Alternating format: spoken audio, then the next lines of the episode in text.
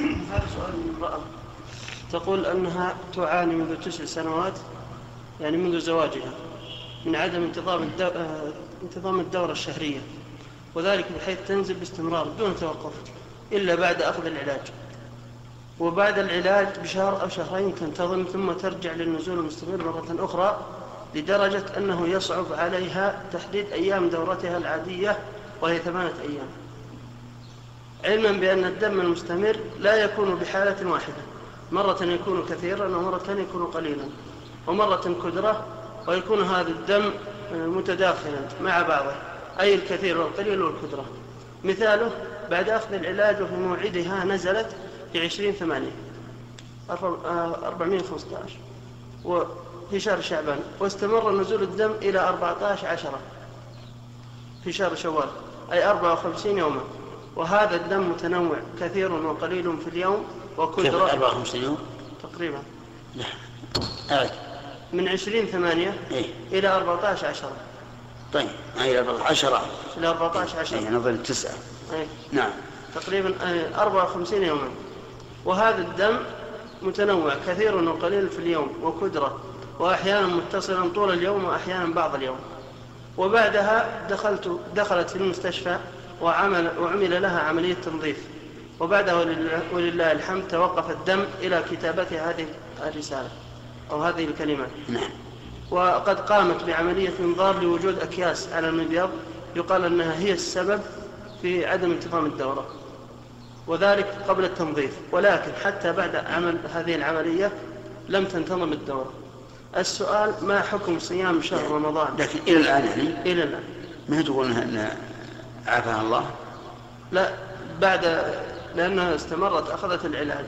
ونظفته مع ذلك ما استمرت. لكن الكلام الكلام على صيام رمضان هي صامت شهر رمضان كله. نعم. تقول ما حكم صيامي لشهر رمضان؟ وذلك لأنني صمته كاملا وكذلك الصلاة ما حكم؟ هذه المرأة مستحاضة. والاستحاضة استمرار خروج الدم من المرأة. وهذا الدم الذي هو دم الاستحاضة يخرج من عرق في أدنى الرحم. وأما دم الحيض الطبيعي فإنه يخرج من عرق في أقصى الرحم في قاع الرحم. وقد بين النبي صلى الله عليه وعلى آله وسلم حكم المستحاضة بأنها ترجع إلى عادتها الأولى إن كانت معتادة. فنقول اجلسي قدر الأيام التي كانت الحيضة تأتيك فيه في وقتها.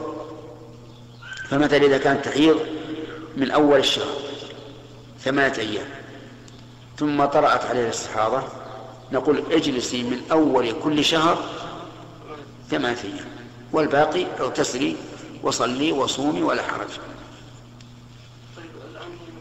فإذا لم يكن لها عادة أو كانت عادتها غير منتظمة مرة تكون سبعة أيام في أول الشهر مرة في آخره ولا ولا تعلم. فإنها ترجع إلى التمييز. والتمييز معناه أن تنظر لهذا الدم. فإن كان على وتيرة واحدة فلا تمييز عندها. وإن كان يختلف أحيانا أسود ثخين منتن يعني له رائحة وأحيانا أحمر فهنا نقول اجلسي الدم الثخين المنتن لأن هذا هو الحيض. وأما الرقيق الأحمر فهذا استحاضة. فإن قالت ليس عندها ليس عندها تمييز الدم على وتيرة واحدة. فهذه حال ثالثة للمستحاضة. نقول اجلسي من أول كل شهر ستة أيام أو سبعة أيام. هذه المرأة التي فهمنا منها الآن أنها لم تجلس. ما جلست. فنسألها كم عادتها قبل أن تصاب بهذا الحادث؟ قالت عادتي ستة أيام من أول الشهر. نقول اقضي ستة أيام من صيام رمضان.